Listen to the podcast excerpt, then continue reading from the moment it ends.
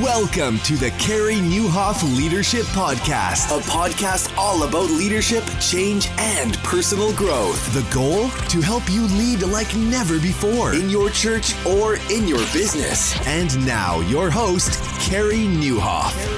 Well, hey, everybody, and welcome to episode 419 of the podcast. It's Carey here, and I hope our time together today helps you lead like never before. I am very excited to have Brett Hagler as my guest today. Brett leads New Story, the first nonprofit to launch out of Y Combinator. And if those words mean anything to you, you know exactly how significant that is. And if not, well, uh, you're going to really enjoy this. But if you like innovation, uh, Y Combinator, by the way, incubated companies like Airbnb, Dropbox, Coinbase, Reddit, and DoorDash, just to name a few. And uh, yeah, Brett tells us all about it, what it was like, what innovation is about. And I'm so excited for it. This episode is brought to you by our partners at World Vision. Um, your soul care is so important. They have a free web series with Danielle Strickland they'd love for you to check out. Go to worldvision.org forward slash carey. And by Generis, you can schedule your free Generosity Pulse report today. An exclusive offer for listeners of this podcast by going to generis.com forward slash carey. Well, Brett is the CEO and co founder of New Story. He is also the co founder of Home Team Ventures, an early stage venture capital firm.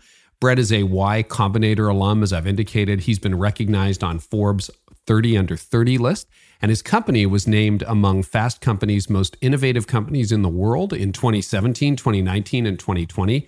In five years, New Story has raised more than $60 million and built over 3,000 homes in 25 communities.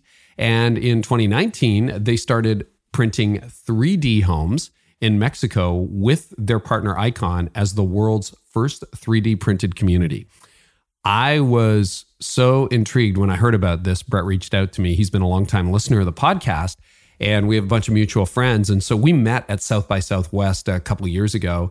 And uh, I was speaking there, he was there, and I toured a 3D printed home. Crazy, like unbelievable. You would live there. Like it's amazing to see what they're doing now for a world that really needs housing. And uh, this is a super cool conversation. So I think you're going to love this. And a shout out to all the young entrepreneurs. I'm meeting more and more of you, young entrepreneurs in your 20s, 30s.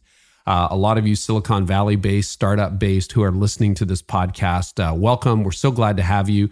And of course, the usual mix of church leaders and various leaders and corporate leaders. Just so glad to have you along on this podcast. You know, this has been an incredibly difficult season, no matter what you're doing. And uh, if you want to take care of your soul, our partner World Vision they are called to serve the most vulnerable around the world, but they also feel called to serve you as leaders, and that includes caring for you. So they partnered with my friend Danielle Strickland to provide a practical resource called Soul Care Prayer Postures. It's a free web series. And Danielle has talked about some of this stuff. Now she's got it together. She's talked about it on the show. Now she's got it together for World Vision. It's free. And uh, this can care for your soul, give you very practical tools to make sure you start off your day or end your day well. And you can sign up for free by going to worldvision.org forward slash carey. That's worldvision.org forward slash carey. Now, a lot of churches have experienced stability in giving over the last year. By the way, we're going to get into giving um, a little bit in this episode.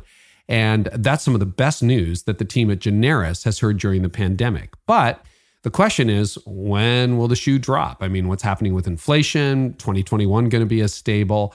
Uh, will giving begin to trend down? What's happening? I mean, we're missing a lot of people from the church, even on the return to church. So the truth is, whether it's next month, next year, or five years, something will shift. It's just part of the natural ebb and flow.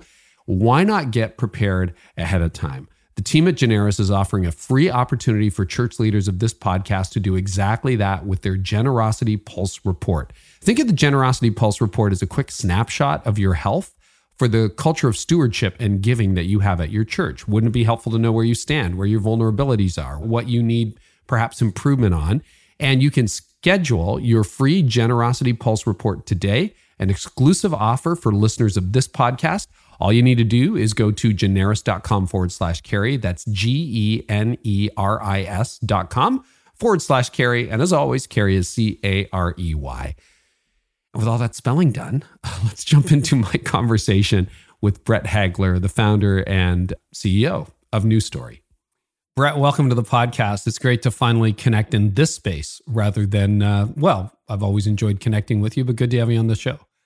Thanks for having me, Carey. Been a big fan and I've learned a lot from your guests. So it's an honor to be on with you. Well, I've learned a lot from you. So we're, we're going to start like, you know, people say, what are you doing with your life? It's like, mm. you know, I don't know. I do a podcast, I write a book or so. You're 3D printing houses, which is insane. How, how, how did you ever come up with the idea of 3D printing a house?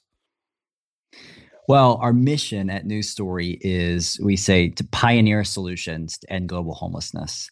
So we kind of start there. And um, for us, when we're trying to work on a problem that uh, is the size of about 1.6 billion people that don't have adequate housing, um, it's hard to wrap your head around uh, the, the, size of that, that problem. Um, we just believe that you have to take you know big swings and you have to try things that um, if they work have a chance to be a breakthrough. And uh, and knowing that there's a risk and most of them will not work but what if it actually does? And so we kind of start with that framework um, of how do we work on things and invest time and invest budget uh, into calculated risk that um, you know if it works it's not going to be a incremental change or a little bit better or a linear improvement um, ideally it's a it's an outsized return and change and can completely change um, you know the cost of housing or the speed of housing or the quality of housing. And we're very interested in in taking bets on on those projects because if one of them works then we're able to you know impact exponentially more people than if we just kind of stuck to the the safer status quo way of working. So that's a little bit of framing of how we think about uh, the problem that we're solving and uh, and that's kind of our mindset. Um, and so we do a lot of other things aside from 3d printing houses. Um, i think if you you know amazon's a good example of um, people ask what is what is amazon? Right? And they have all these different product lines and businesses. And it really comes down to their core principles, which is, um, you know, I don't want to butcher it, but it's really around, you know, customer obsession, uh, inventing, and long-term thinking, right? And they're applying those principles to whether it's uh, you know their e-commerce site or their delivery or you know AWS now, you name it. And we like to think of ourselves as having um, core principles around innovation and long-term thinking, and then we're able to apply those to um, you know in this case 3D printing houses uh, for the poor. Yeah, that's crazy. Okay, so we're going to drill down on that more, but give us the for for leaders who may be new to what you're doing at New Story. Can you give us the elevator pitch, the 60 second pitch? It's like, here's what we do, here's why we exist. Yeah, yeah. So, New Story is a nonprofit that uh, pioneers solutions to end global homelessness. It started about um, six years ago in 2015. Um, it was my 25th birthday. Hmm. Started after a trip that uh, I took to Haiti um, with my best friend Mike Arrieta, who's been on your podcast before. Um, we saw the problem, wanted to do something about it, and really wanted to uh, try to do it, try to do things differently. And so we had a uh, a blank slate um, of being young and entrepreneurial and ambitious, and really wanted to um, to start something that would be different than a traditional nonprofit. And that's actually why it's called New Story, is because we wanted to create a news story in uh, not only the families we're able to partner with and help, but really a news story in how we think about um, a more modern, refreshed, kind of next generation of of charity. And so that's that's how it got started. And uh, we work with families that are in extreme poverty that do not have adequate housing, and we're able to partner with them to to build homes and communities, and now almost small cities um, throughout uh, Haiti, El Salvador, and Mexico. And all of our homes are about six to ten thousand um, dollars. And you know, since starting in 2015, uh, we went from, and I know we're going to get into a little bit of the entrepreneurial journey, but we went from nothing, you know, zero dollars, no connections, to now um, if things go the way we hope this year, uh, over $80 million raised since then, and uh, hopefully, you know, close to 4,000 uh, 4,000 different homes. Yeah, that's incredible. So we we connected before South by Southwest 2019, but you and I met there, and you said, "Hey, Carey, you got to go see this. Like, I'll show you a 3D printed home." So you know, my brain, not very big. All right. I'm like, I don't know. What is that? Like, I had this picture of a printer. I had like cardboard in mind. It's like, but seriously, it's a house I would live in. Like it is, it is, yeah. it is beautiful. It's modest, but it's actually you have design principles in there. So the 3D printer, and we toured your factory at the time too, uh, and then saw the model house at South by in 2019.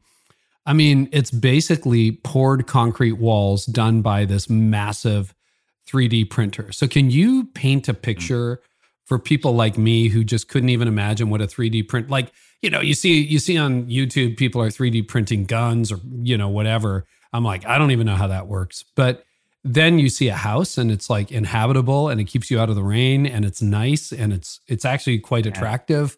Like, can you just walk us through that process? Because that was brain bending for me. yeah, so you were there in 2018 at South by Southwest, um, and this was the first house in the U.S. that was 3D printed. Um, this was in partnership with uh, our partner Icon, um, and that was the the facility that you toured, and that was that was the first attempt and um, you know it, honestly it worked better than a lot of us thought it would and uh, right. uh, we were just um, you know it passed the the housing code uh, it was the first permitted 3d printed home in the united states and that was really a kind of launching pad for um, for kind of the next the next phase in our evolution which um, we just finished New Story uh, 3d printing um, a neighborhood in rural mexico uh, well, we actually did this before the pandemic happened, and then we, you know, had to fin- we had to take a big pause, and we just finished more recently. Um, and there's an Apple TV documentary about that if people are curious. And oh, cool. how it works, or how I would describe it to um, to to somebody that's not as familiar, um, it is a proprietary cement mix that's coming out of uh, a machine. It's like a gantry style machine, and the the mix is coming out almost like soft serve ice cream. It's kind of what the consistency looks like, and it starts at the very bottom, and it does one layer that is about you know an, an inch and a half thick depending on on how we're doing it. And then it will just do uh, uh entire layers to the very top of the home. And so whatever the the cad file is of the house or the house design uh, the machine is just is just doing what it's told. And it's it's layering um, the exact specifics of the interior and exterior walls uh, from the very bottom up to the top. And uh, that's that's how it works yeah, it's really cool. So the printer actually to me looked like a giant construction crane, almost like a big beam across it. And then the printer kind of moved around on a track and did what it was told. But I mean, you've got windows in the house. Like if, if you see the finished product, you would be like, how did you build this? It's like, I don't know, it looks like concrete house that people put together, but you get the economies of scale. I mean, your first one cost you a ridiculous amount of money, but the idea is you can pop them out now once right. you've got the technology for a few thousand dollars as opposed to tens or hundreds of thousands of dollars. But it really looks like, and what, what's the square footage on the units that you're producing? They can now? range anywhere from on the very low end, um, you know, around 500 square feet. And now, uh, you know, our partner Icon is doing, they're doing homes that are, uh, I believe, over a thousand square feet um, with larger ones to come. So, New Story, we specifically focus uh, uh, internationally, and we work with families that are in extreme poverty um, that are living on really a couple dollars a day. So the homes that we do are much smaller. They're between 500 to 650 square feet. Um, couple couple rooms in the home, uh, a bedroom, a shower, clean running water, electricity, uh, and it's a long term, built to last uh, asset. So it's it's a great product for the price point, and uh, it's something that you know we're we're very excited about scaling out. Yeah, and and if people are saying, "Well, that sounds really small," if you haven't done a missions oh, yeah. trip like you did in Haiti, or I've been to Guatemala, Nicaragua many times to work with the Mayan people there. I mean, no, 500 square feet is huge when you when you see what they are living in and how they accommodate. It's it's a pretty cool solution. Yeah, and especially if you go from you know the families we work with, uh, they they literally do not have life's most basic human needs, like right? running water, like they do a not stove. Have, they do not have clean mm-hmm. water. They do not have safety and shelter, right? And most don't have um, uh, a good supply of food. Um, yeah, so it's it's a black and white life changing difference that that they not only the home but the water and the electricity um, and the cleanliness can provide, and that just unlocks so much potential um, for for folks to earn income, improve their education, improve their health. Um, it's a very long list. So. Mm-hmm. that's what we get excited about. And you know, we like we love bringing innovation to the people that need it most. Because what usually happens is people that need innovation most will be the ones to get it last. And we've structured our organization where we want to be out on the forefront and we want to um, and we want to take calculated risk right? And uh, the last thing i'll say about the 3d printing project um, in the early days when we were trying to figure out do we take this risk right? Do we do we put in time? Do we put in r&d money? Uh, when most likely it's it's not going to work right? It's definitely mm. not going to but what if it actually did work and we and we kind of you know extrapolated that out and we got to the point for our mission to say we actually think it's irresponsible for us not to try it. Hmm. And playing it safe and hitting the easy button and not taking the risk, that's that's irresponsible because if this does work, there's a chance that we can impact that many more families. And so that's how we made our decision. And uh, yeah, we we say irresponsible not to try as a mantra, and we have another mantra that it's it's crazy until it's not right? When hmm. you have these ideas in the beginning, you know, a lot of people are going to tell you that you're that you're crazy, and that's actually a good sign because that means you're on to something, right? And then if it works, well, then everybody's going to congratulate you. Then there's going to be an Apple TV documentary. There's going to be all this press. There's going to be all this excitement, and um, and that's why we say it's crazy. It's crazy until it's not. So what I would challenge the listeners with is, uh, it doesn't have to be on, you know, as big of a scale as that or something that's you know shiny or sexy or exciting but what are you doing that you know would be crazy until it's not and mm. hopefully you have a few things on your list or or you can put those on your list as priorities that that would be just that that's such a good challenge because I wanted to ask you about the big swings, right? You you could have done a lot of things with your life. You could have done a lot of things with New Story, and you're right. I always think incremental change gets you incremental results, right? So we're going to tweak this or we'll do a slightly better version than, you know, pick your favorite charity is doing. And you're like, nah, we're going to 3D print houses. We're going to, we're to go into places others aren't, try things that could spectacularly fail. Um, what have you learned about that big swing? Because there's a lot of leaders right now who are like, you know, um, what what could go horribly wrong? And it's like, well, nothing because we played it so safe. Like we're we're slightly innovating. Yes, we took our church online. Yes, we took our business online. But that's the biggest innovation. And that's not really innovation, that's adaptation, right?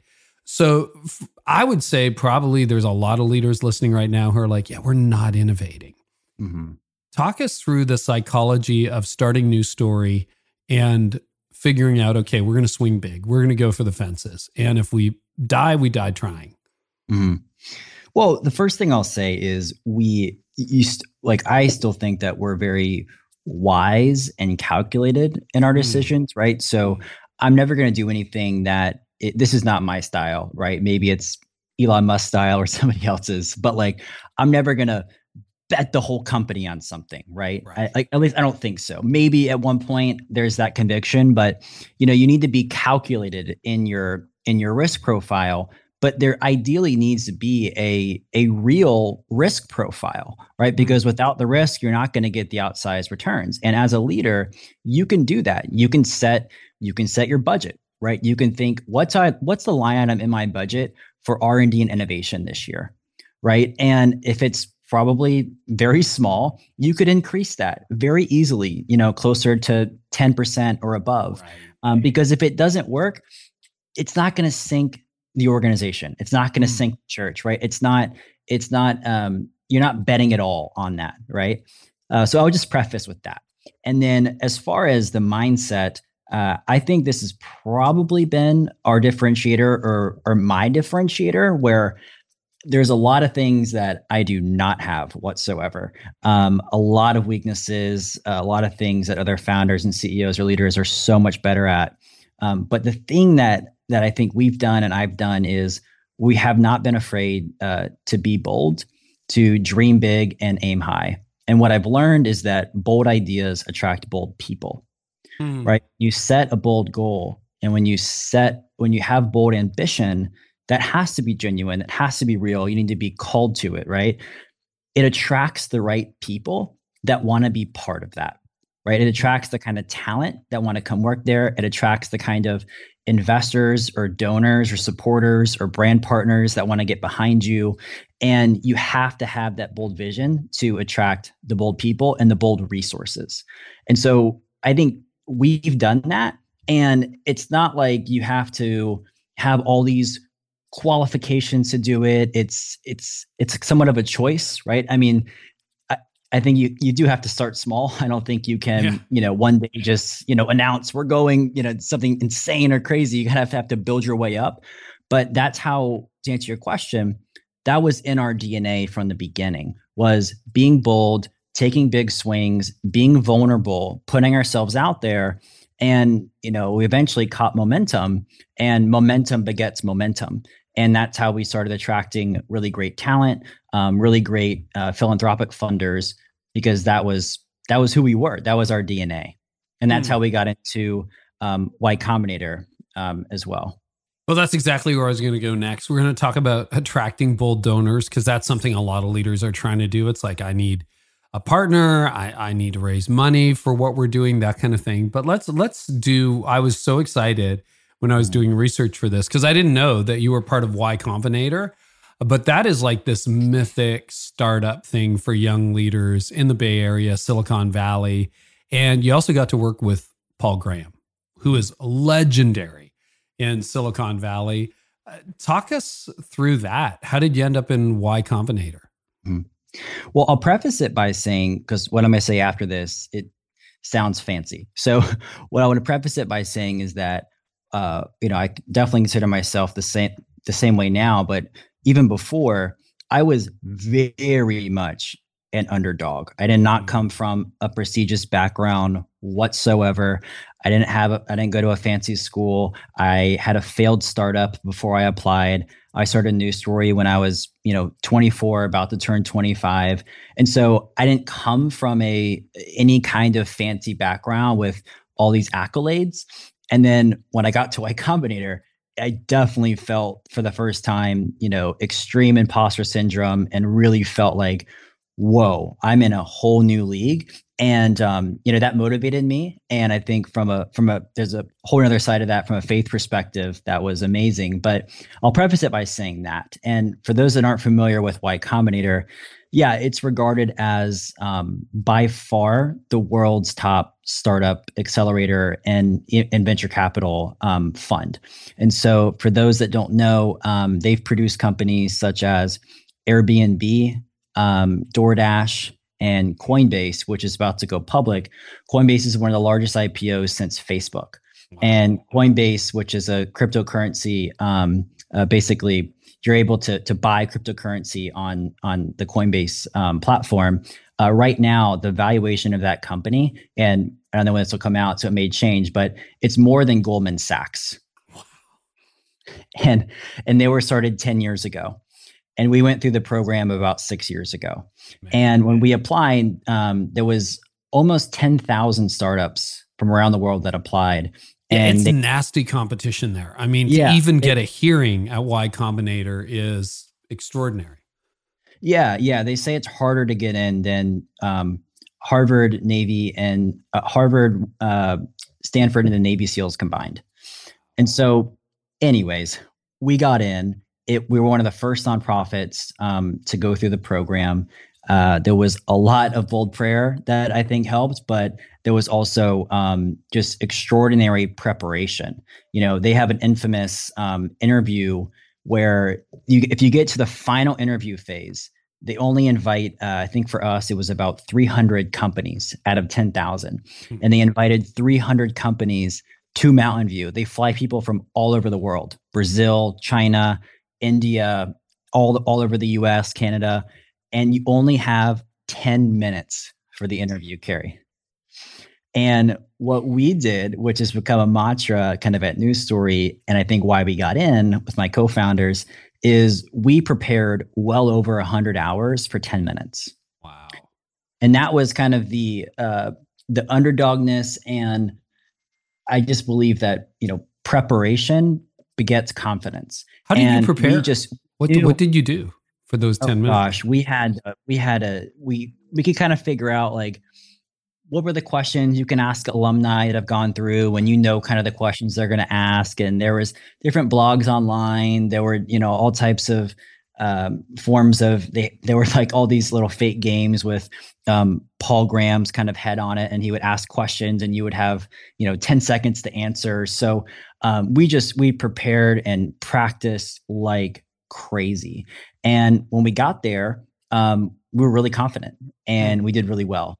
And um, and so that was you know one of the reasons that that we got in. And uh, but to get to your back to your point of you know going for the fences we made ourselves very vulnerable right? Because we knew that doing all of this there was still pretty much a less than 1% chance we were going to get in right? But we were the ones that said hey despite that we're still truly going to give it our all. Like we were going to leave it out on the field knowing that you know close to a 99% chance we weren't going to get in and we still put in all that effort and and we got in and that really changed the trajectory of a New Story um, because we were one of the first nonprofits uh, to go through the program. Uh, and we learned the exact same principles that you know Airbnb was learning a couple years before us, um, Coinbase, DoorDash, Dropbox, um, other multi-billion-dollar startups. Now we were learning the exact same principles, and the best part about the program was it wasn't like, oh, these are the nonprofit or the charity people. Like, let's put them in a separate group and have them think about things differently. Yeah, we'll make no, it easier it, for you guys. it was literally like the exact same thing, right? You got you're held to the exact same standard, and and that was always what I wanted it to be like, right? That's why you know, again, going back to why we called it New Story, I I didn't. I was frustrated that I and I was entrepreneurial before New Story I would look at some tech companies or startups and I would see a certain standard, um, a certain uh, you know level of talent, um, a certain level of uh, innovation, and you know all these things that got me excited. And then I would look at some traditional nonprofits, and it just felt so different. And I'm like, it doesn't have to be this way, right? I mean, you're up against significant challenges um, for sure, just because that the industry has somewhat gone stale in that regard, right? Um, but I think there's a great opportunity to to shake it up, and so mm. uh, we we learned from from the best of the best, and uh, and I have I have a, a couple principles I could share with you that that we learned. Yeah, totally. Yeah. So the the big value of going through the program, which was the summer of 2015, it was about a three month program. You're there in person, and I mean, it's the most you'll ever work in three months, right? It's it's not sustainable, but it's like you're all out for three months. And a couple. So once you're accepted, you go in there, and it's an incubator, right, where you learn. What are yeah. you learning while you're in Y Combinator? You're you're learning how to basically go from a really good idea with maybe a couple customers to you know getting your first. Um, it could be your first thousand customers. It could be your first you know million dollars in revenue. It's how are you really getting off getting off the ground? Mm, and uh, okay. you know Airbnb okay. went through when they um, you know they were still in credit card debt, right? Like yeah, they, there's a famous story about uh, Obama flakes and all that stuff yeah. that uh, that they'll yeah. tell. Yeah, That's right. And so one of the stories they told us, which I think definitely applies still now into into leaders listening, um, well, a principle is uh, do things that don't scale, which is very counterintuitive, right? Because in the early days, most people think, "Oh, I have to engineer this so that it's um, you know perfectly scalable," and and you try to figure all of that out, and that can really paralyze you, and it can stop you from getting started right? And so what um, what Airbnb did was they figured out, okay, if we um, in the early days, if we use professional photography to take you know photos of inside our homes, that has a much better conversion rate, right? Well, instead of Airbnb hiring you know this big team and figuring out all these things out, their founders would literally fly from San Francisco to New York and themselves would take photos, right, of inside the homes, right? Which is the most unscalable thing to fly from San Francisco to New York. What you were doing is you're proving that this is something people want and this is working. And then you, of course, hire some, you know, contractors for photography, et cetera, right? what New Story go ahead sorry no i was going to say i didn't realize that do things that won't scale is actually a y combinator value i'd, I'd heard mm-hmm. that for many years. So that was yeah. my next question. What did you guys do? What did you do that didn't scale?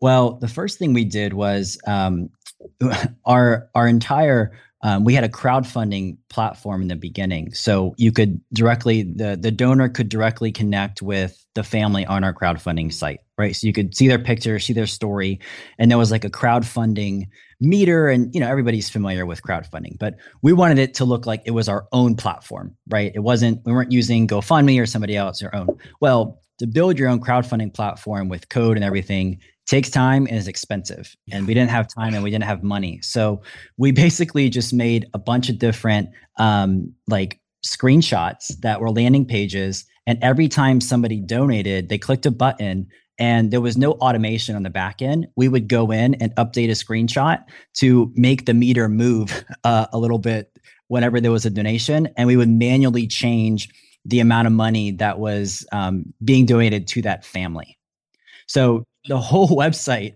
was done that way. But what it proved was people wanted to directly connect with families, right? It proved that we could get donations. We got our first like almost almost a hundred houses funded that way, no uh, way. Uh, which is a whole village. Yeah, and you're manually and, updating the progress bar every single time. That's right. We had to, our founders had to carry our computers with us everywhere we went so we could update it. And sometimes people would would call and be like, "Hey, I just donated five hundred dollars. I didn't see the meter move. Like." What happened? And we would say, well, Sometimes credit card processing takes a few hours. we promise it'll be updated, you know, which was we weren't doing like we were we were getting the donations, right? Mm-hmm. It was mm-hmm. just uh, the interface we were using, we were doing manually, and and so that was one thing that of course doesn't scale, right? But it but we very quickly got it off the ground, got traction, proved this was something people want. It's one of the ways we got into Y Combinator was doing that, right? So that was one thing we did, and the other thing we did was we really wanted people to have an amazing donor experience with us. Mm. And there was this phrase they taught us at Y Combinator that it's better to have a thousand people love you than a million people kind of like you. Mm. And so, what we would do for as long as we could, at the end of every day, my two co founders and I, Matthew and Alexandria, we would, whoever donated that day, we would send personal videos to them at every at the end of every single day just saying wow you know, hey, Carey, thanks so much. Like, these are the co-founders of New Story. We're so grateful for your donation. Um, you know, and a short video, but it made it very personal. And dude, people told their friends about it. They put it online.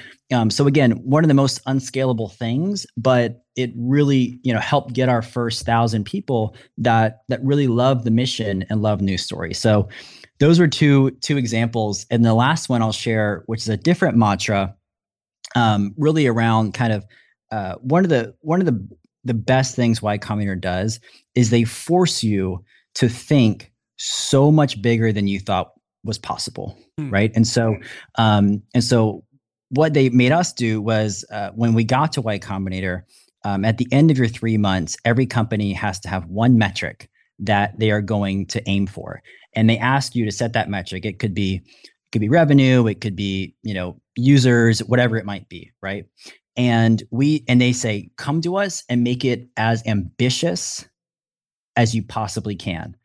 And so we sat around and we ended up saying, okay, in three months, for us to do 50 houses in three months would be like insane because before that we had done like 10 and it would be like insane. And they're like, great, you're going to do 100 and so we we they they made us you know in a second where we already thought we were thinking so big they doubled that which at first felt seemingly impossible but what it did is it it changed how the, the only way we could do 100 houses in basically 100 days that was the campaign we ran was we had to think about we had to approach it differently right we had to talk to different people mm. we hmm. had to go after different press and so it forced you to say okay if I had to hit this goal, like if I had to, what do I need to do? It breaks all and we ended systems, up doing, right? Yeah, and we ended up doing over a hundred homes, um, and it formed a value that we have at New Story that we say: uh, think big, break down, execute. And so we really try to stretch ourselves of how are we thinking big, and then let's reverse engineer that um, to what needs to happen, and then let's you know be the best we can at at executing. So those are a couple of the stories, and um, and then I have a good story with uh, with Paul Graham as well. Okay, yeah, I do want to talk about that. Was Paul in the ten minute interview, or was that someone else from Y Combinator? No, no, they have other. They have a few other partners. Okay, before um, we get to Paul, so, then can I ask you? Can you give us an example of the kind of question they'd ask you in the 10 minute interview? You prepared 100 hours for this. What would be either actual or typical kind of question you would get in that 10 minutes? Uh, so I'm a CEO. I have two co founders. If Brett died tomorrow, who takes over the company? Hmm. Right. That'd be a question. Um, how does this get to, uh, how does this get to a billion dollar company um, within five years? Oh yeah, that's cool. And then you right. can't do like the eight minute tap no. dance. No, you have, how, how long are your answers? To answer like less than fifteen seconds. Whoa. Yeah. So okay. you kind of know, like you kind of know what they're gonna, somewhat know what they're gonna ask, and yeah. so you just need to really be prepared with your answers. Feels like lightning round. Yeah. I, so we ended up meeting. Um, so Paul Graham was one of the founders with his wife Jessica Livingston. Can you give a quick bio for Paul for people who may not know why he's so legendary? Sure. Yeah, I mean, he's now arguably. Um, I mean, it, it, there, there's a there's a list of some amazing investors, but he's arguably the best early stage investor in the history of of startups or venture capital, right? Especially what's happened now. Like all these companies that are coming out now. Um, y Combinator's only been around for, I think, like maybe 15 years. Like it's still really early. And so all these companies that are now going public, Airbnb, DoorDash, um, Stripe, like these are going to be massive companies over the next decade. And so many of them were started out of Y Combinator. And and Paul was the one that that picked them. Like he had the you know he's the best picker of of talent and of companies that have a chance to become you know multi multi multi billion dollar companies that will literally change the world hmm. and and it's happened like yeah yeah like yeah. over and over and over and over again and so um so that's a little and then he ha- he also has which i would i would highly recommend um he has a great blog of essays that um just if you just google paul graham essays um, that are all about startup thinking, mindsets, principles, lessons that uh, you know a lot of folks in kind of the entrepreneurial um, world they all they read, they learn, and so he's he's, he's great, um, the best, yeah. And when we got there, um, Paul just re- he had just retired full time, and uh, and so but still involved, and um, and we got we basically got one meeting with him, and and obviously we're super nervous mm. uh had a you know had everything. We had like our website and exactly where we wanted to like take him through the website and show him and get his advice and as soon as we started he just grabs my co-founder's computer and is like let me look. And he just starts going through and just like ripping everything apart right? Just like like destroying it and destroying you? Yeah just destroyed it. Make this simpler. This is too slick. Come on. You guys could write better. Um so he's just he's just pushing you to be better right? And, and at the end of it which was all very valid great advice that of course we did uh, at the end of him giving that that kind of direct feedback he also said oh and you know here's a check for you know five houses which was a lot of money. So um, that was that was awesome. And uh, you know i think one of one of the last thing i'll say about um, er, about y combinator and paul graham was paul graham was really great and still is obviously amazing at he really pushes you to think not like 10 times bigger, but like a hundred times or even a thousand times bigger. And uh, and he has the he has the ability to um, overcome the obstacles and challenges that many people would get caught up on right? So for uh, for airbnb or or for coinbase right? People would say oh there's so many regulatory problems and there's so many issues. Like come on like that's just going to be the biggest pain. Like there's no way they could do that. Um, they're just a small startup. He has the ability like he knows that's real but he has the ability to block that out and just think no what if the founder's vision actually comes real, right? And um, you know, what if Airbnb actually is the largest hospitality company in the world? and what would mm. it take to get there? And like i know there's going to be all these crazy challenges but he's able to see that. And um you know for us i remember him just asking like this is when we only were working in haiti. We've now expanded. You know what, what would it take to just house everybody in haiti? And like telling us like make a plan for that you know? And like there's just not that many people that that push you to to think that way that is fascinating where do you think if you hadn't been through y combinator what do you think New Story would have become, or where would you be now? I yeah, I abs- I absolutely um I just have so much gratitude for mm. for Y Combinator and the network there. Um, I think you know my mindset was if we get in, we're going to make the most of the opportunity and and we did right? And we we did with our work ethic with um, getting our network of supporters that were mostly in you know the venture capital or tech world. That's how we mm-hmm. got off to our start. Um, and where we'd be today i think we would just be probably a few years probably a few years behind. Um, that'd be my guess. Like you know for the numbers we're at today it'd probably be like two and a half three years behind hmm. um my guess. So so i still think but it's a big accelerator. Yeah, I mean, it was just the DNA of it was was so amazing. Brett, I'm looking at your advisors, your board. You have the co-founder of Reddit, the CEO of Glassdoor, Scott Harrison of Charity Water, the co-founder, one of the co-founders of Kiva, um, on your board or advisory team. What have been some keys to developing and nurturing relationships at that level? Mm-hmm.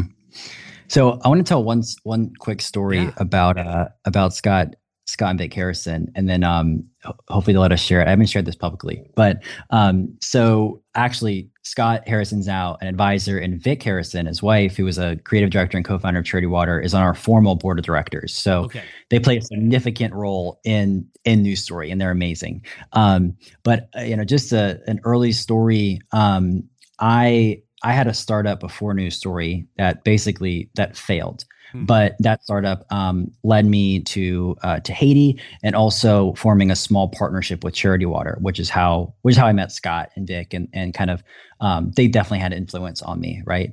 And um, after that first startup failed, uh, before starting New Story, I actually was thinking about going and working for Charity Water and hmm. potentially working with Scott. And um, and it got down to kind of like the final, final, final round. And uh, in my head, I was pretty convinced I had the job, and uh, and I got a no at the last minute. And when that happened, I was young. I was 23, 24. Mm. Uh, you know, looking back, was definitely way too experienced for the role.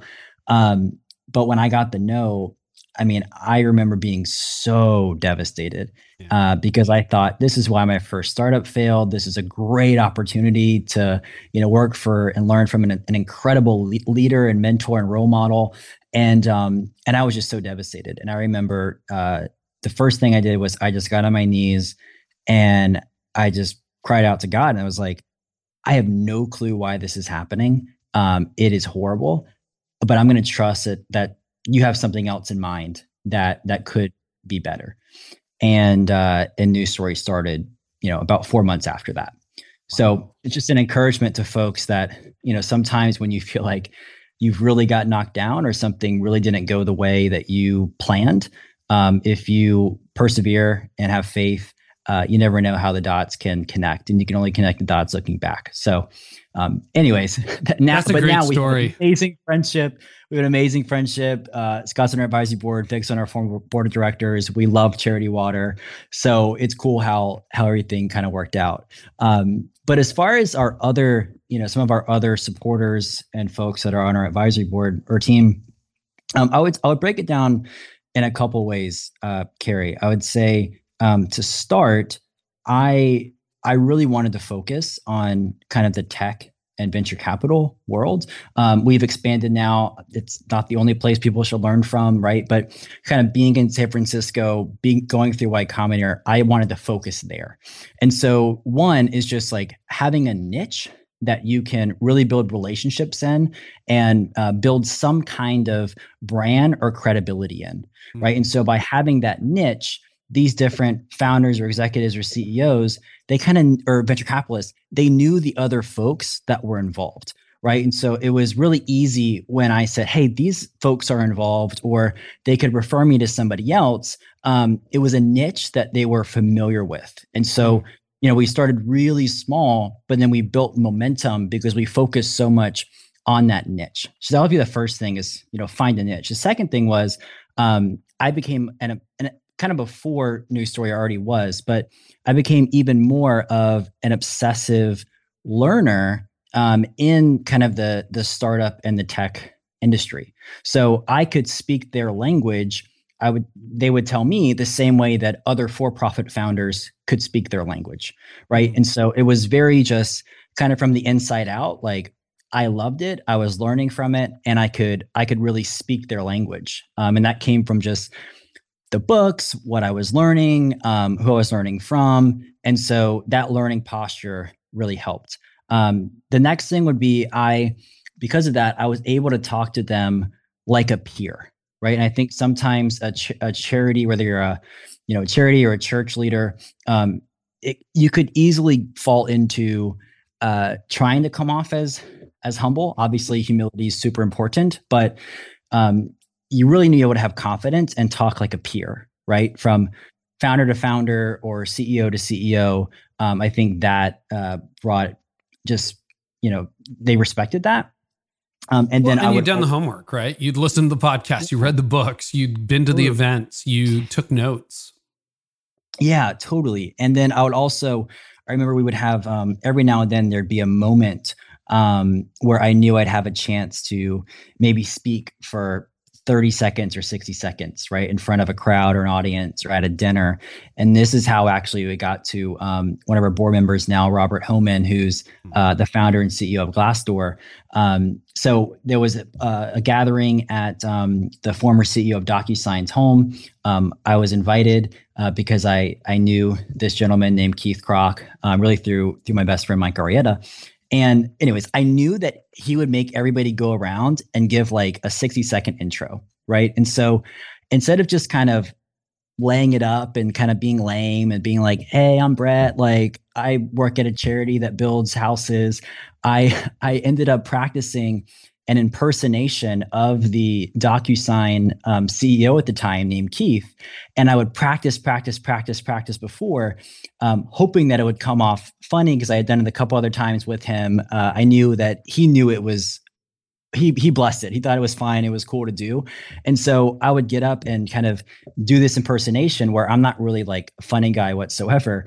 Um, but it was it was like it was a kind of vulnerable, risky thing to do to get up in front of all of these very accomplished leaders and CEOs and try something like that. Right. And I was able to, I guess, somewhat pull it off. And, you know, people would come up to me after and be like, dude, that was funny. Like, that was great. Like, let's get coffee. And and and Robert Hohman, who's the founder of Glassdoor, was one of those. Right. So I think, I don't know, the lesson is just like make the most of the opportunities and try things that make you vulnerable and that are risky, but have a chance to get someone's attention um, in a different way. So, and obviously, impersonating people isn't the way to do that. I've kind of retired from that, but you know, just an example of to answer your question of how did some of these folks in the beginning get involved with us? What did you learn from your failed startup? you mentioned the no from charity water but you, you look back at that in almost every leader myself included have had some stumbles what what what was your failed startup and what did you learn from it mm-hmm. so it was a it was an online e-commerce uh, startup and uh, we were trying to kind of like curate different brands that were hard to find and the value prop was we would show somebody a new jean or shirt that they didn't know about yet but they wish they knew about. And then we would give a percentage of that to uh, to two charities that we were working with. One of those charities was charity water. Um, another but this was all very small. Like we were not a big contributor or anything. And then another charity was one in haiti and uh, and we ended up wanting to go to Haiti to see the charity in person because we were going to be giving back a little bit of the money we we're making to the charity. And when I got to Haiti, that's how I was exposed to the problem that New Story was solving. right and so i never in a million years thought that's what i would be doing you know in my early 20s um, right around that time uh, right before going to haiti and starting the the first startup um, is when i personally had uh, just a revived faith and i made a mm. kind of total 180 from that standpoint um, which was which, which really changed everything from a values and heart standpoint of taking a lot of the selfish ambition that I had before and you know trying to trying to use that for for some better purposes that I felt I was called to. Um, and so during that first startup, I learned so many lessons of what not to do. um, we ended up we ended up basically um, failing. We were able to give back some of the venture capital money we raised. Um, so it wasn't a total failure on paper. It was almost like a break even. But Carey, I learned so much from age 22 to 24, even though it was a failure, that there's no way I could have learned that anywhere else. Right. Mm-hmm. I learned how to how to raise venture capital. I learned how to try to start up uh, strike up partnerships with really you know credible people, and I had to put a pitch deck together for that. I had to be in the room pitching, you know, these leaders and CEOs. And so, um, while I don't think that the business idea was definitely not great, and I think the business idea was somewhat forced, that would be a lesson. Is like, don't force something. I think I was so excited just to just to start something and be entrepreneurial that I think we kind of forced the idea. Like the idea wasn't that mm. strong, and and we we shut down. Um, but the benefits were it put me in certain rooms and situations where I was also forced to figure things out that I would have never had to figure out if I was more so at, you know, a regular job or at a regular company. Right. And so it it definitely sharpened me. Um, it uh, it grew me a lot as as a young leader. And um, and it kind of God connected the dots to where that failed startup ended up being the reason why um, my new story was created. One of the other things that amazes me about news stories, you go onto your page, you look at your team. Everyone's young, everyone's dynamic. Like every there's a talent war. I know we just went through whatever 2020 was, but there's a talent war on.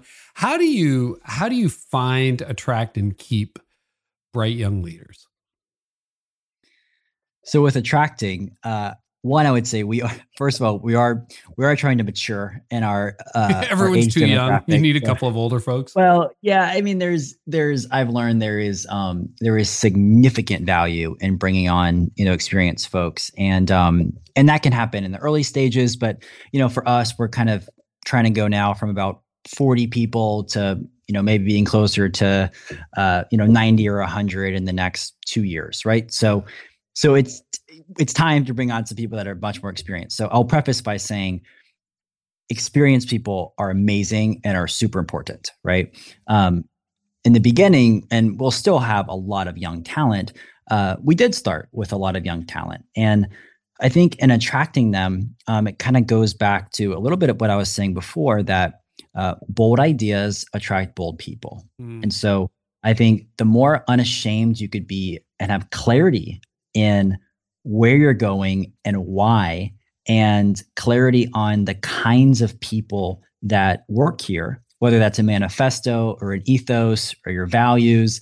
Uh, we just were we were unashamed to just say the what we wanted and the kinds of people that New Story is for.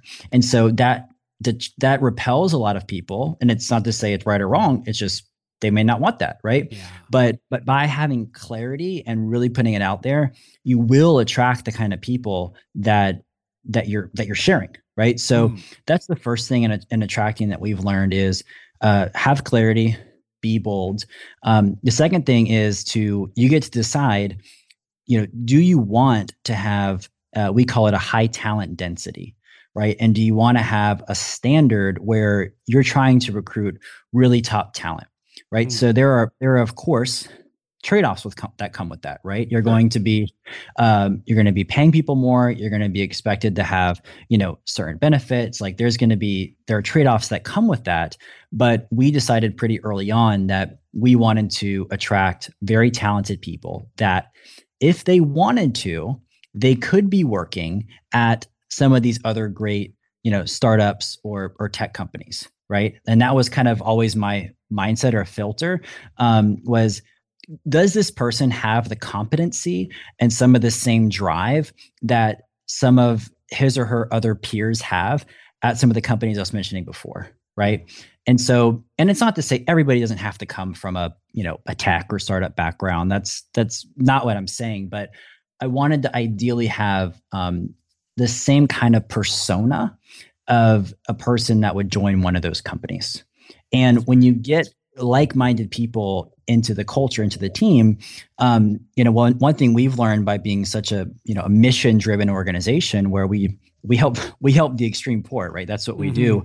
Um, what I've learned is whether it's a church or whether it's a a nonprofit with a great mission, is there are, I mean, tens of thousands, hundreds of thousands of great missions around the world, right? And so it's obviously somebody need, they need to be attract very attracted and very passionate about your mission but that's not going to be the keep that's not going to be the main thing that keeps and retains people if that's the only thing right if your selling mm. point is we're changing people's lives we're you know doing like that's but awesome. we pay crappy and, and have a terrible culture and you know all those things it's exactly. not going to work yeah exactly it's like uh, really good, especially young talent, they want to be around people that are going to sharpen them and make them better. Mm. Right. And so we like, they want to be stretched.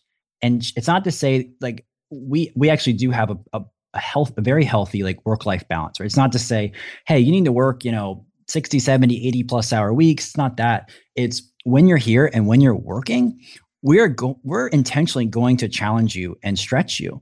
And we want you to have some of the most growth oriented years of your career hmm. while you're with us here right? And so that is attracting the kind of person that wants that right? And then we have to do our job of then okay well we want to bring in great manager training. We want to bring in you know resources that are going to help these people grow grow.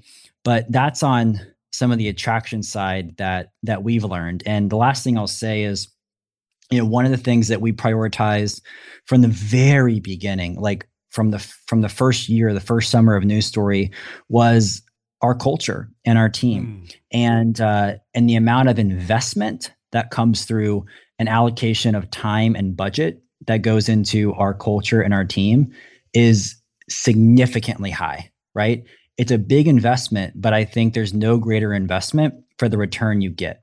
What right? does that so look ROI, like? How do you do that? Well, well, for us, the ROI is um, the number of people that we can impact. Right. So it's if if if we're investing into recruiting great people, into creating a culture that they love, that is um, that is helping them grow, that is stretching them, then because they're very talented and they have you know high competence and they're they're growing, their output is going to be that much better than if we did not invest as much into that person and into mm. the culture.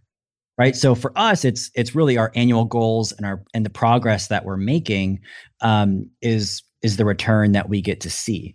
And when people talk about, hey, how do I be more, you know, innovative, which we may talk about later, the the number one reply that I give is you need to have a culture that attracts and retains people that have competence to innovate and be creative.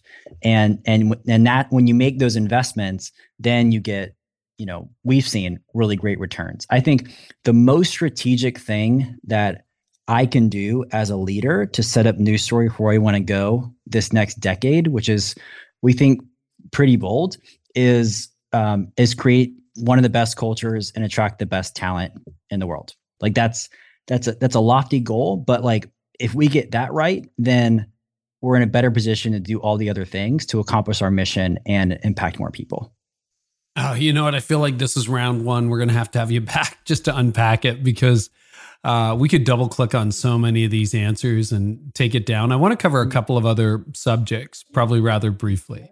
There's different challenges and trade offs, right? So if you want to have, we've learned that it's not going to be it's not going to be perfect. You're going to have um, you know we call uh, it's better to have false positives than false negatives. So we'd rather take a chance on somebody and maybe not have it work out uh, than you know not not take a chance on that person and uh, and miss out on somebody that could have really great mm. potential so it's it won't be perfect. It has growing pains, especially if it's a younger team, um, which means you need to supplement that with great management.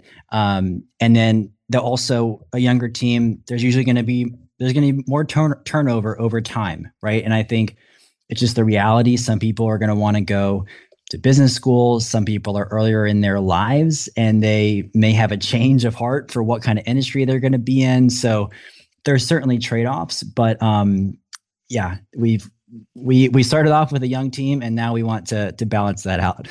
Okay, I feel like that's its own podcast episode, so I'm going to put yeah. a pin in that for the future. Um, sure. Okay, we've talked a lot about innovation. Almost every leader wants to innovate or knows, you know what, I should. So let's talk about general principles. And then because we have a lot of people who are invested in the church, I want you to specifically speak to the church as well. But let's start macro.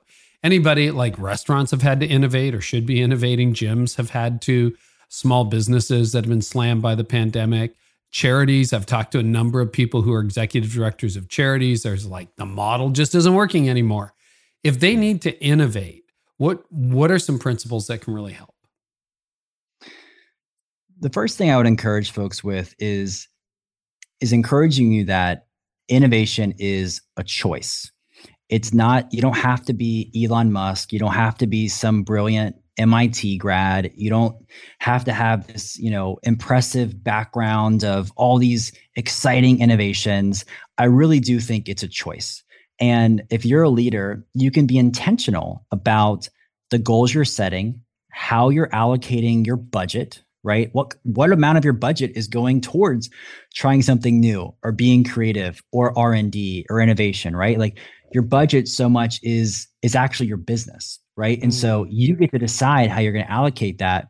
And then you also get to decide who are you going to hire, right? So if you're somebody that maybe doesn't think of yourself as, you know, the most innovative person, that's fine. There's a lot of great CEOs that are not that, right? Um, but if they want to be, if they want to bring uh, if they want to have a more innovative culture, they know they need to bring on somebody that is. And so you could hire a really great, you know, whether it's somebody on your executive team or maybe a VP or somebody younger, and you have the, like, you can do that, right? So that's the first thing I would say, Carey, is it's a choice. It doesn't have to be mystified that, you know, innovation and creativity is this thing for, you know, a, a, a, select few. I just I really don't think that because that wasn't me, and it's a lot not a lot of my peers. It's just we've we've made choices um, to do that. So that'd be the first thing I'd say.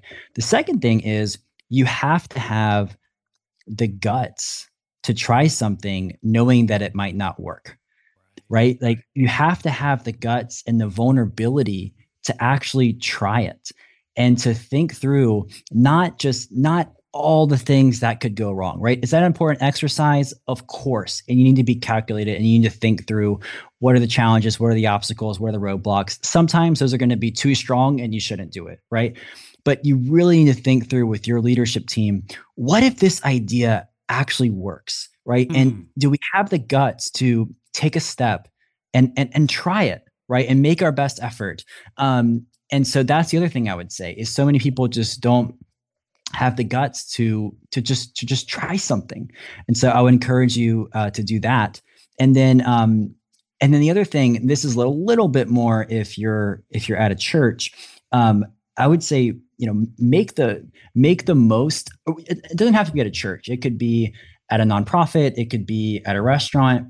Try to figure out who in your network or your audience or your your base of customers or donors um, is more entrepreneurial and is more in- innovative and bring them into the process mm. right? Invite them in um, you know pay them a, you probably don't have to pay them but you know invite them in and say hey would you work with us once a month? Put together an advisory board or council of folks that you know love coming to your restaurant and you kind of know are in you know whatever the more innovative field is or that are at your church or that are supporting your nonprofit and ask them for help um, I think that's another thing that everybody could do, right? It just requires that's so good. It requires knowing that it, you may not do it perfect. You may not know exactly what to say, but just be be real and put yourself out there and try it. And so those things of it's a choice. Um, you can set the budget, you can set who you hire, you can set your strategy. It's your choice. Um, it uh, it have the guts to try it, and then be shameless in asking for help. Hmm. I remember Brian Chesky, who's the founder of, of Airbnb and CEO. Uh, one of the things he said to us when he came and talked to um, uh, uh, Y Combinator was, he's like, I'm shameless in asking for help. I'll ask the best people around me I know for help.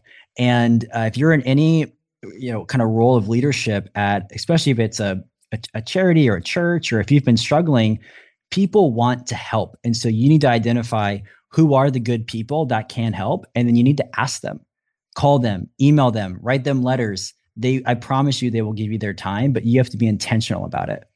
You know, I think that's so good because it involves humility. And I mean, it was Jim Collins who famously said 20 years ago, right? That is a level five leader. It's like, yeah, you got all the skills, but you also have the humility to go, I don't know, or what can I learn from you? Like, there's somebody, I hired a performance coach. He's like, you can learn something from everybody. What do you totally. what do you want to learn? Right. Because often we get ourselves into these towers. It's like, oh, I, I'm I'm supposed to be the expert. I'm supposed to know. It's like, I don't know. Like, what would you say? Because this yeah. is definitely round one. I want to bring you back in the future. We can we can go a lot deeper on some of these things, Brett. It's been so so good. But um, there are people leading organizations with a young Brett on staff, sitting in the back row at a church. You know, they're a member of your organization, they're a patron, they're a client.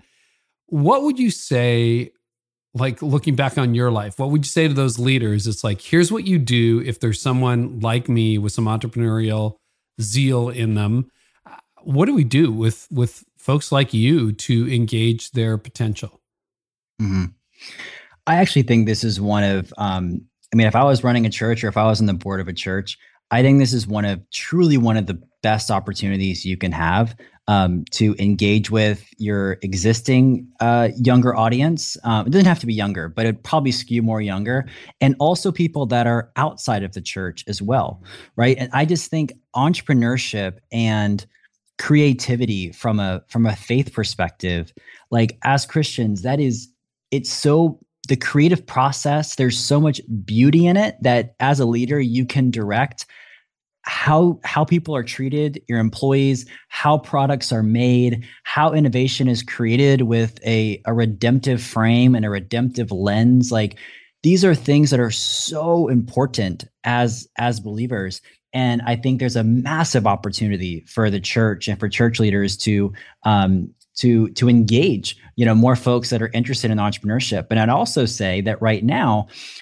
entrepreneurship has never been cooler right? Yeah. It is something that young people love and whether it's you know starting a company or now you have the creator economy right where you can make you know your own videos and your own um, you know uh, yeah video shows whether it's on youtube or patreon or tiktok like like entrepreneurship and being a creator for yourself is is on the rise, is as cool and as attractive as it's ever been. And in my opinion, it's only going to get stronger this decade. And so, why not, as a church, help cultivate that? right and help create resources that um, young people or not i keep saying young anybody in your audience um, can learn from and be attracted to and also people outside of your church so a few practical things that that i would recommend that i would do um, one i mean you could you could start some kind of program inside the church that connects uh, mentors and mentees together, right? Hey, if you care about entrepreneurship or creating, uh, we can set up that program, right? And you could probably have, if you don't have enough um, uh, bandwidth on your staff, you could probably have a volunteer set that up, right? Mm-hmm. So it's just a program where you can connect mentors and mentorsees, mentorees. Um, the second thing I would do is I would um, create some type of like mini series. And it doesn't have to be on sundays. It could be like a three week series uh, you know at the church or somewhere else where you're inviting uh, whether it's a guest entrepreneurial speaker or maybe you have one person kind of run the program. And then you're you're just inviting people from from your uh, congregation or from the community at large to come learn about entrepreneurship and to also meet other people that are interested in entrepreneurship or a more creative or different path. That's Oh, how that's I met good. one of my That's co-founders. I met one of my co-founders at a, a social entrepreneurship meetup, right? Like, and I was I was going to. I don't mean this in any of the wrong way because I absolutely love this church and it changed my life. Um, I was going to Buckhead Church, Mhm. right? And I still go to Buckhead Church. Love it. It's an amazing organization um, in Atlanta. And I was just thinking, like, there are so many people in the audience here that probably care about entrepreneurship or are excited and want to connect with others that are believers that also care about that. So you could create a you know multi-week series and just try it out. Have somebody run it that's entrepreneurial where people can come and learn about entrepreneurship and also meet other people. Right. So that Mm. that's one thing I would do. And the last thing is uh, you know, I would maybe create some type of some type of just simple library of resources and content right and and that could be you know certain videos books podcasts um, where somebody in your congregation could could go to um, if they want to if they want to learn and improve. Um, so those are some of the easy things that i think anybody could do and you could just start small right and give it a shot. And i would just think of myself back in the day when i was you know 22 23 obsessed with learning of entrepreneurship wanting to connect with other people. If the church could have provided that kind of outlet like i would have been I would have loved it i would have been so Mm. and excited i would have invited you know some of my friends and i think that a lot of churches have that opportunity and then there i have other ideas that i think you go even further um, but we could save those uh, for for another time and so yeah Oh, maybe that's, carey we that's i'm kind of uh, incredible. well, I am I am gonna have you back. Uh, and to to let's do a sneak peek. What's one thing you're working on right now that like feels like that hundred x, thousand x? Like I don't even know we can whether we can pull this off. I mean, right now, the first quarter have basically been putting a plan together of how do we how do we raise a billion dollars um, you know in a in a relatively short time frame not in a year or a couple years but but a real plan um, to do that uh, before the end of this decade. And how do we um, how do we house over a million people which would be about 250000 homes probably making us one of the largest home builders. Um, and how do we create the most effective system in the world to house people in poverty that we prove it and then we prove that system with the innovation with the software with how families will pay back some of that house and um, it's a long list of how we do that. And then how do we allow other governments and organizations around the world replicate a system that we've proven at scale for how to house a million people in poverty? So those are some things that i'm working on right now. And also really working on um, we're hiring. So New Story's hiring a good amount this year and we're trying to uh, recruit some some awesome people. So those are two that that we're working on How did you set that goal? how do we set the goal well yeah. we um so it's hard sometimes when you're when you're working on such a massive problem you can you can get paralyzed and you can think like i've got to figure out how to do this for 1.6 billion people in 10 years right and the reality is at some point it breaks right there's a Mm. difference between trying to go to the moon or trying to go to the mars and trying to go to a galaxy that you know is far, Far, beyond far away. Yeah.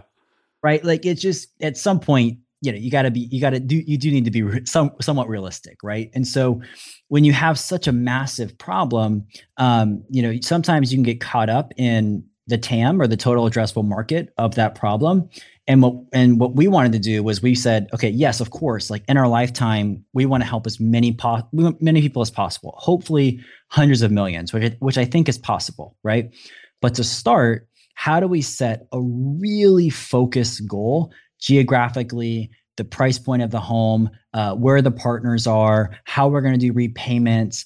And so we had a mantra um, really heading into 2021 and beyond from a strategy standpoint that focus will set you free right and we were talking about do we work in the US? Do we work in Africa? Do we do this? Do we get into government policy? Like there's there's so many different ways to attack the problem. And we got clarity that um, success to us was focusing on creating the most effective system to house a million people in poverty. And we need to house a million people um, in Latin America specifically. Most will be in in in Mexico, and uh, and in doing that, we want to prove a model that then can be replicated by others to house millions elsewhere. So the main thing we have to do is focus on being best in the world at that and and say no to everything else. So and then we just, you know, we picked trying to do that before 2030. Um, as kind of your you mentioned Jim Collins, big Jim Collins mm-hmm. fan. Like that's that's our BHAG. You know, it's not that's not the end.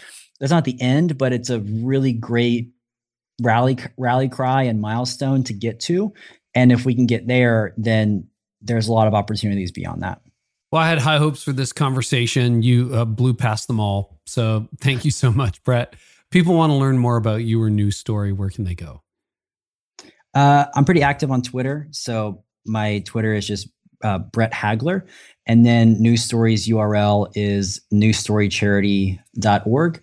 We're, we're hiring a lot right now. And of course, there's ways to get involved um, philanthropically as well which you can see on the website or reach out to me. And if you're if you're a church leader, um, I don't know, Carey, maybe we do a a webinar or something. I would love to to talk more about entrepreneurship inside your church mm. and what are some ways that you could get started. Um, the last uh, plug I'll make is for um, an organization called Praxis. Um, oh, yeah. I don't know if you've heard this, Carey, but I went through Praxis as well um, after Y Combinator, and it was one of the best things I've ever. It's also a it's an incubator, it's a fellowship, and um, and they are on the leading edge of uh, they call it redemptive entrepreneurship, which is um, entrepreneurship through the lens of a believer um, in a redemptive way. And they have a really high standard. Um, they do excellent work, and they have excellent resources um, that you could go to and, and, learn from as well, or or bring into your church. So that's wow. all I got for now. Um, There's a lot more there, Brett. Would love to connect with anybody. So um, just reach out and see how we could help. That was just fascinating at about 100 different levels. And uh, yeah, I love having my mind blown by like, I, I kept trying to get my head around 3D printing. Like, I mean, I've seen around, haven't done any 3D printing, but when I actually saw a house 3D printed and then we, toured the factory. It was just insane. And I love that kind of innovation. In fact, in What I'm Thinking About segment, I'm going to talk about ways to kill your innovation. Um, I can do it very easily. And so, just a short clip at the very end of this podcast. In the meantime, if you want show notes, you can go to careynieuwhof.com forward slash episode 419. We have free transcripts there, and we get to do all this because of our partners. And we pick them very, very carefully. If you haven't yet checked out what World Vision has for you, Check out their new free series with Danielle Strickland by going to worldvision.org forward slash carey. And um, get ready for the future, whatever it holds, by getting your free Generosity Pulse report today. An exclusive offer for listeners of this show. Go to generis, G E N E R I S dot com forward slash carey. Next episode, my good friend Mark Clark is back. We have been working on a big project and we talk about, well, the art of better reaching. It's getting harder and harder. And you know this, like churches are down on average about 28% year over year this year in terms of attendance. And that's over pandemic levels. Yeah. So there's been a bit of a leak. How do you reach new people when the culture is changing so quickly? Here's an excerpt from a conversation Mark and I did. Like, can you, in an informed way, be able to defend the ideas of Christianity in the marketplace of conversation? And so we want wow. people to be able to be able to defend faith and actually think like that, not just go, well, I got my little Bible study, I take my little Instagram photo, I think biblically, and that's all I do. It's like, no, you know, people in the world have questions. Can you answer any of those questions? And that's next time on the podcast. So you can subscribe for free, get it all automatically. And uh, just thanks for your partnership and all this and for sharing on social. So grateful for you. A lot of guests coming up, subscribers. We have Allison Fallon just did that interview. It is so amazing. Pete Scazzero is back, Steve Carter, Louie Giglio, Juliet Funt. Uh, who else have we got? We've got Greg McKeown, just hit number one on the New York Times bestseller list. Anthony O'Neill, Ed Stetzer, so much more. And if you subscribe, you don't have to worry about it. I only listen to the podcast I tend to subscribe to. So uh, if you haven't done that, you just stumbled on it, you can do that. And uh, we're just so glad to have you as part of the tribe. And now it's time for what I'm thinking about. And innovation can be a challenge for all leaders. It's very easy, particularly when you get past the early struggle of like starting up a company, starting up a church, to find a pattern, set it, forget it, and fall into a, an ultimately fatal or flat rhythm. So, how do you end up sabotaging your innovation? I want to leave you with a couple of ideas. One thing is to try to find normal quickly. Now, that's really important. Okay. You got to have a stable base. But uh, for example, in the, the moment we're in as a culture, if you think of this, what happened in the last year and a half is just an interruption, not a disruption. I think that can be a problem because the world is changing rapidly. And if you're just like, no, I'm going to go back to a set pattern, that was an interruption, not a disruption. I think you can pay a price for that down the road. If the current crisis is a disruption, leaders who see it as an interruption should be prepared to be further disrupted. I think that's a good rule. The industry, so many industries, including, and, and you heard Simon Sinek talk about that on this show, or you will shortly. I forget whether that episode is aired actually as I record this. Uh, he says the church is ripe for disruption in a good way to really advance the mission. So think about that. Um, number two, settle for the changes you've made so far. Change is hard and it's tiring. And so you made some changes. You probably got some new things on deck for 2021. Maybe you're thinking about a few changes for next year. And then you're like, okay, we've arrived. Let's just set it and forget it. That can be a mistake. Just because you found something that works doesn't mean you found what works best. And just because you've made progress doesn't mean you've realized your potential. Number three, and this is a huge one, particularly right now in this moment let your fatigue make the decision for you. Yep, you're tired. Everybody is tired. But my fatigue is a terrible decision maker.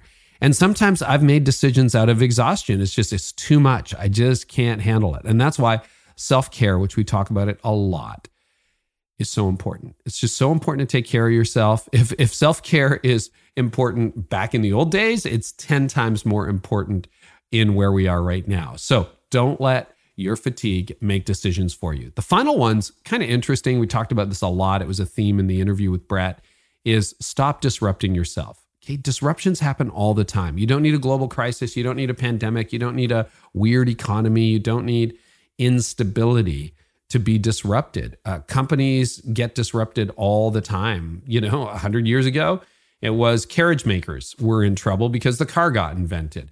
Uh, about de- a decade ago, you run a hotel chain, all of a sudden this little upstart, that bunch of broke college grads couldn't pay their rent, decide to rent out an air mattress for $80 and Airbnb is born. The best leaders do not wait for circumstances to disrupt them. They decide to disrupt themselves. And here's the hard truth. I have to remind myself of this too.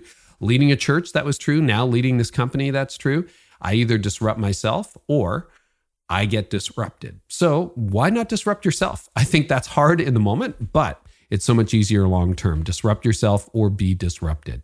Hopefully that was helpful. I'm so grateful to be on this journey with you. We'll catch you next time here on the Leadership Podcast. And I hope our time together today has helped you lead like never before. You've been listening to the Carey Nieuwhof Leadership Podcast. Join us next time for more insights on leadership, change, and personal growth to help you lead like never before.